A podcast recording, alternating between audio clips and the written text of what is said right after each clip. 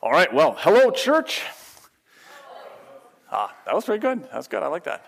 Do I have to go to church to be saved? You don't have to answer that, but if you want to, go ahead. Uh, what I'd like you actually to do is, is you can put it down on your sheet in front of you or text it into the, my, our, the church's number, 269 694 6104. Got that? Okay. Uh, text it in. And because here's the thing I get asked that question, and I wanted to ask you it because, well, I need to answer it, and I need to know what you think sometimes to be able to represent you. I know how to answer it, it, with the word, but I want to know how you answer it as well. I don't really like that question. I don't know if you do. Uh, I started off today saying, Hello, church. Maybe you feel like that's a weird greeting. That's the way the Bible talks. What is the church according to the Bible? The church is God's gathered people. If you go to the, the next slide here, the church is God's gathered people. It's the people of God gathered together. That's the church. If you read the book of Galatians, for example, Paul says, to the churches of Galatia. Is he saying to the buildings of Galatia? Is he saying to the, the buildings in a certain place in Galatia? No. He's saying to the people gathered in a place in Galatia. Paul also says to the church of God in Corinth. Is he saying to the building in Corinth? No. He's saying to the people gathered in Corinth.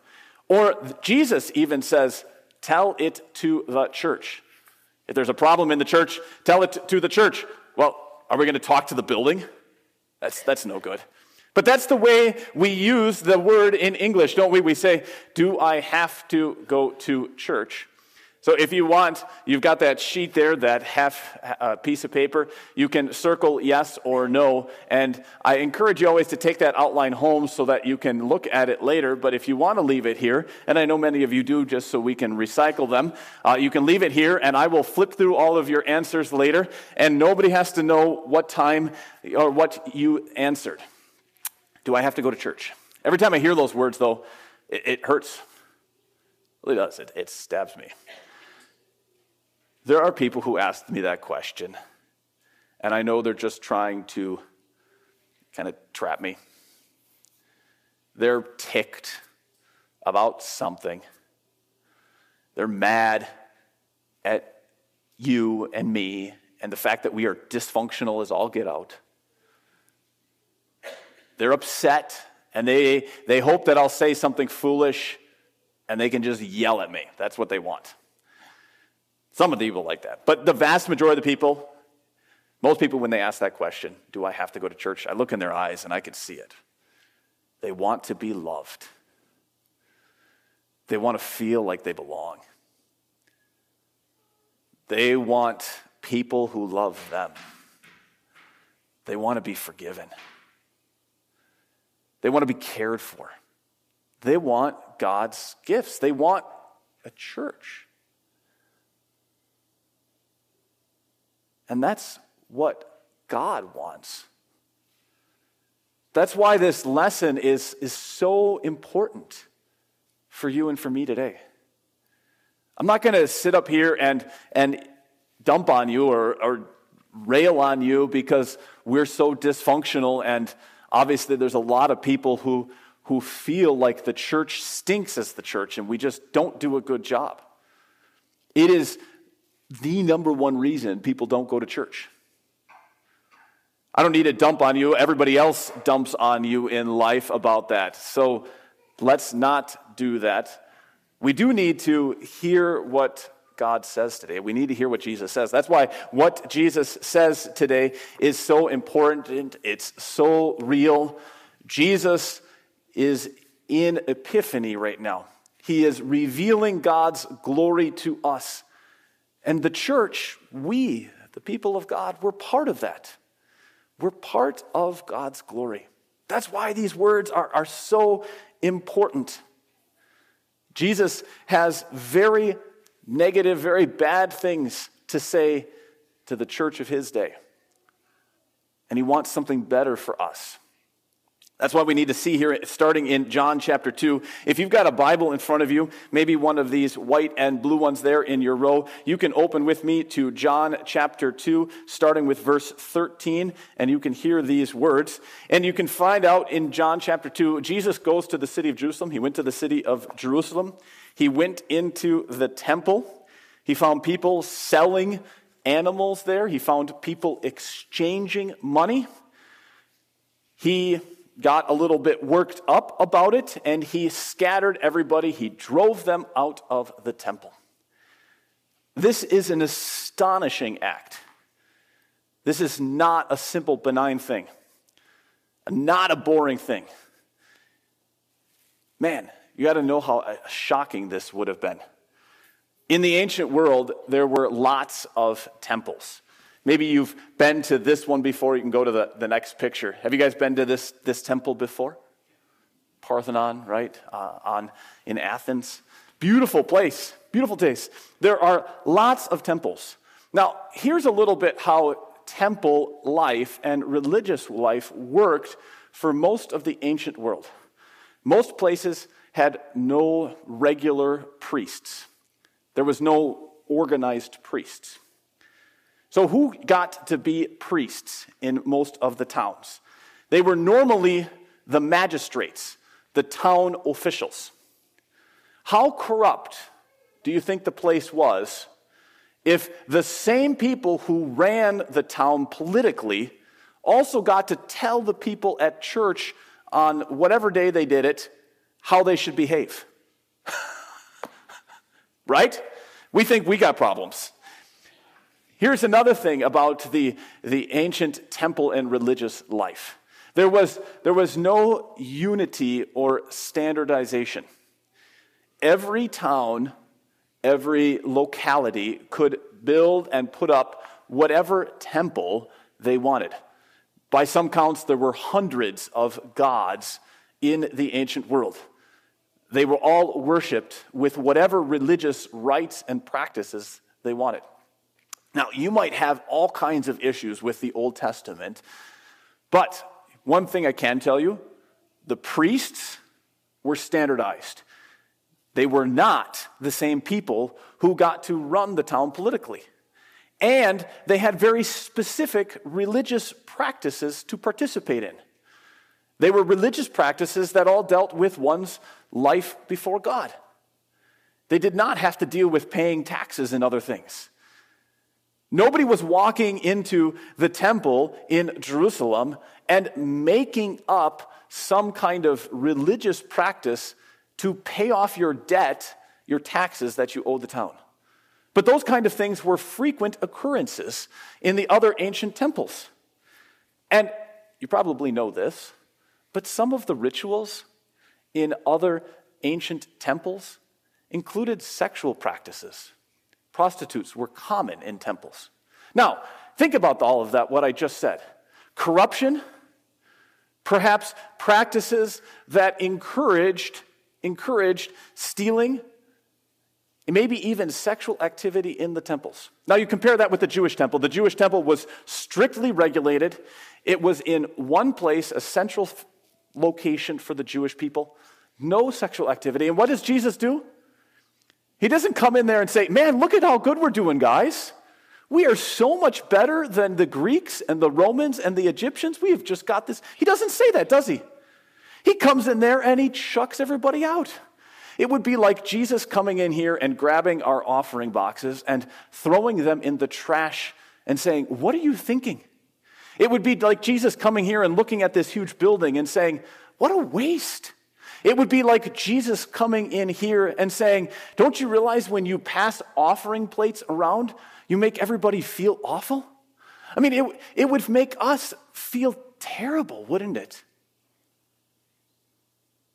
And maybe you think some of those practices are things that we do. You know, if you, if you perhaps are not familiar with, with Christianity or you haven't spent as much time maybe thinking about these things, maybe you, maybe you think that some of those things, like offering, offering envelopes, right? Maybe we do those, you think, to make you feel bad, to kind of poke you a little bit on Sunday morning and say, oh, yeah, I should really bring something to church again.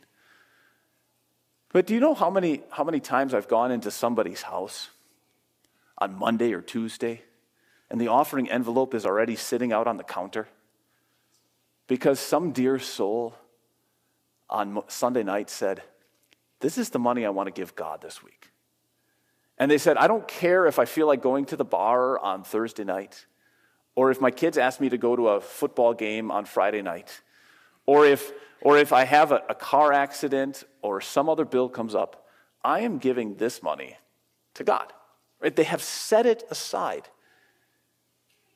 And Jesus, Jesus comes in and, and he yells at people who do that. The temple was the center of the Jewish religious life. When we, we hear that when the, uh, when the temple was built, when, when Solomon built the temple, he said, This is what happened. A dark cloud came down on the temple, and the glory of the Lord filled the temple.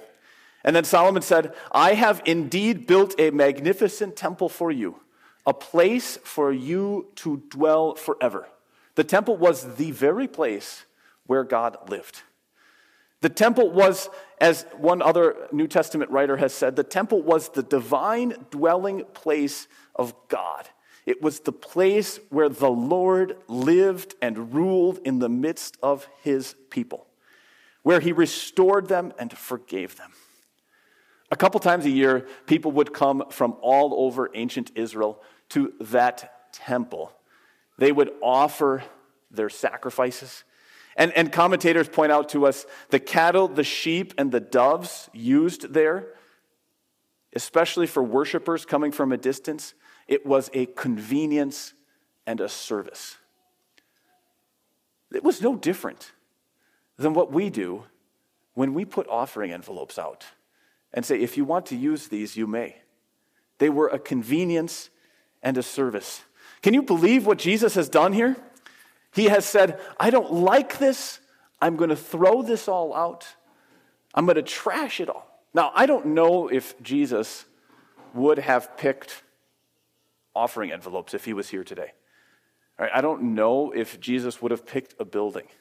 I don't know if Jesus would have picked passing the offering plate. I'm not using those because I have some insight into God. I'm just using those because they're concrete, real examples of choices that we have made. Choices that we, right? We have made.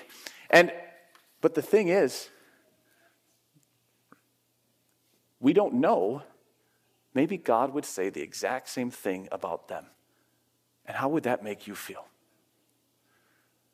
Jesus was absolutely condemning, judging, rebuking these people. They had turned God's house from a place of worship into a place of buying and selling and conducting business. They dishonored God's name. They brought disgrace and shame on his holiness. It's not hard to see what he wanted when you read the next little phrase here. Did you read verse 17? It says, Zeal for your house will consume me. The disciples watched what Jesus did and they, they realized that he was consuming this house. Now, maybe, maybe some of you like fire. You like fire? I, I would guess many of you like to put up a, a campfire on a, on a Friday night, but have you ever seen, watched a wildfire?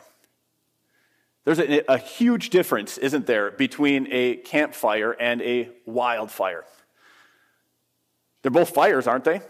They're the, the exact same thing, essentially. But one fire you control, it makes you warm, it makes you happy, it keeps you safe. The other fire, a consuming fire, a wildfire, you're not safe from it at all. When God describes himself, do you know what he says he's like? Exodus chapter 24, he says, To the Israelites, the glory of the Lord looked like a consuming fire. God is perfect. God is holy. That does not just mean that he is a nice fire, tame to keep you warm and safe and happy in life. He is a destroying, consuming, devouring fire. He will chew up everything and anything that is not perfect in this world. He will eat it all up. That's what this means. And what Jesus did in the temple was to consume and devour and eat up everything in his path. Everything that was not perfect, everything that was not holy, everything that was not good. But even more than that, even more than that, it showed that the temple was the one place, even the temple, where you could not get to God on your own. Have any of you ever been near a wildfire? It's a terrifying thing, isn't it? It's an absolutely frightening and terrifying thing to, to watch a wildfire rip through the mountains and be carried by the winds down the hill. Where can you hide and be safe from a wildfire? There's only two things you can do. You get in your car and you drive away as fast as you can and you hope that you can outrun it. Or, what else do you do? You build a fire break, right? And you make the fire burn up all the land back into the fire so that you can hide into the fire. You can hide under it, right? That's the only way is to save, be saved from a, a wildfire. Do you see what Jesus said about himself? He didn't just say that he was a consuming fire. He also said in this lesson, Destroy this temple and I will raise it again in three days. That's what verse 19 says. Jump ahead, right? Look at that. Verse 19 Destroy this temple and I will raise it again in three days. Jesus is saying, I will get consumed by the fire so that you can be safe. I am the one place that where you can hide that will absolutely protect you. That's the true point of this lesson. N.T. Wright, one of the great commentators on the New Testament, he says, In this lesson, Jesus is absolutely condemning many of the practices of the temple. But more than that, he is saying, The temple has now been replaced. I am the true temple, and I have come among you so that you can have safety. You know, every other religion says, Go build a temple. Jesus says, I am the temple. Every other religion says, go do certain things so that you can get right with God. Jesus says, I am doing things so that you are right with God. Every other religion says, man, if you bow low enough, maybe you can keep God happy with your life and you'll finally be safe. Jesus says, I will keep you safe from all of the dangers of hell and judgment and wrath and everything else that could come bad on you. Friends, that's the gospel. That there is one place for you and I above everything else where we can actually be safe in this life and get close to God.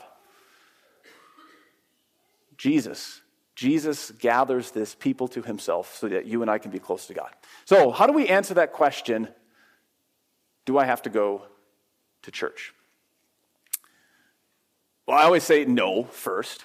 No, because there's no Bible passage that says you have to go to church. You're not going to find it.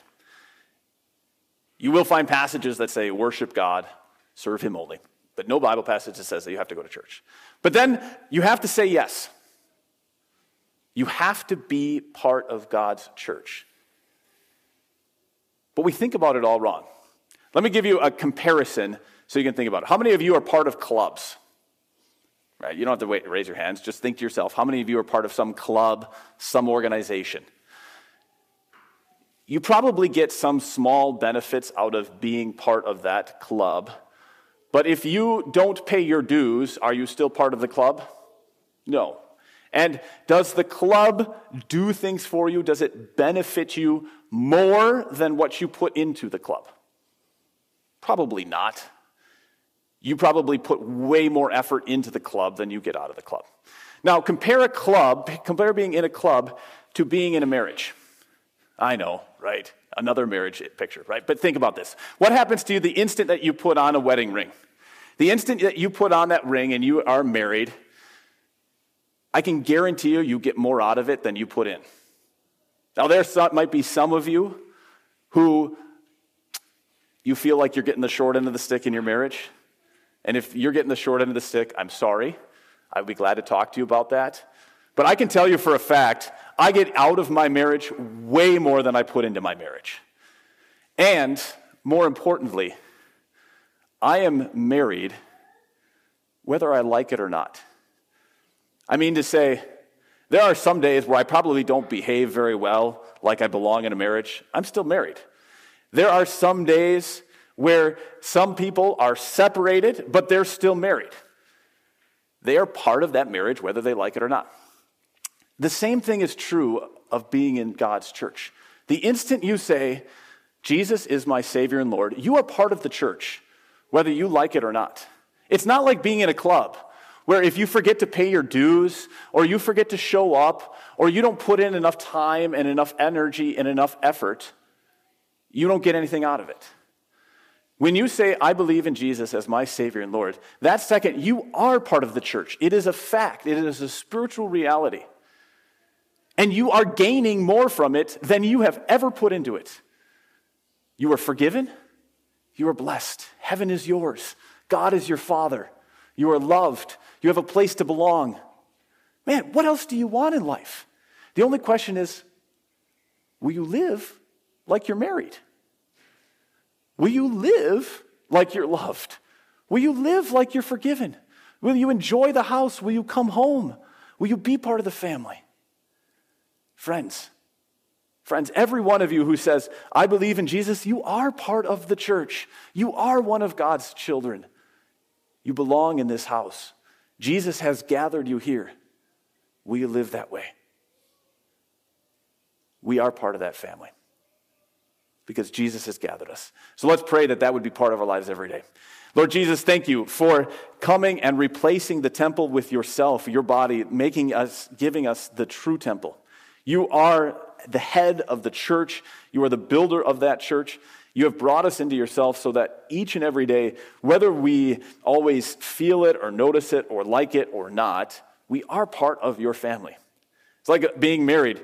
God, you have made us your very own whether we always behave that way, whether we always like it or not, whether it always seems happy to us or not, we are your people. Lord, we ask that you would, would make your church holy, would make your church your beacon in this world of grace, of beauty, of glory, of power, so that people would be ushered into your holy presence, so that people would be brought to you to know you, not just as a consuming fire, but as a protecting fire, the fire that saves us from all of the dangers of our lives. We pray for this in Jesus' name. Amen.